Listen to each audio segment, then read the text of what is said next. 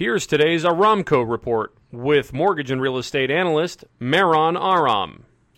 The US and China signed a trade deal and stock prices rose to new highs in reaction to the good news. But there was very little movement in the bond market, leaving mortgage rates unchanged. And the Mortgage Bankers Association reported a 30.2% jump in mortgage applications last week as home buyers and homeowners refinancing take advantage of these low mortgage rates. Now, for something completely different, did you know that coffee played a very important role in Turkish culture during the 15th century? Turkish law gave a woman freedom to divorce her husband if he did not provide her with enough coffee. For more information on home loans or real estate, visit our website at aramco.biz or call me at 877 700 0942.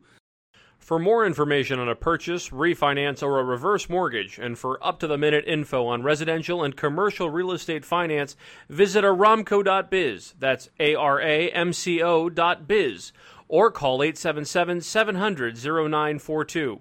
If you have a question, comment, or a fun fact to share for our next Now for Something Completely Different segment, message us on any of our social media accounts at the Aramco Group. Are you looking for an exciting career in the mortgage business? There's no time like the present. Reach out to us today. This has been today's Aramco Report, your daily morsel of mortgage news with Maron Aram.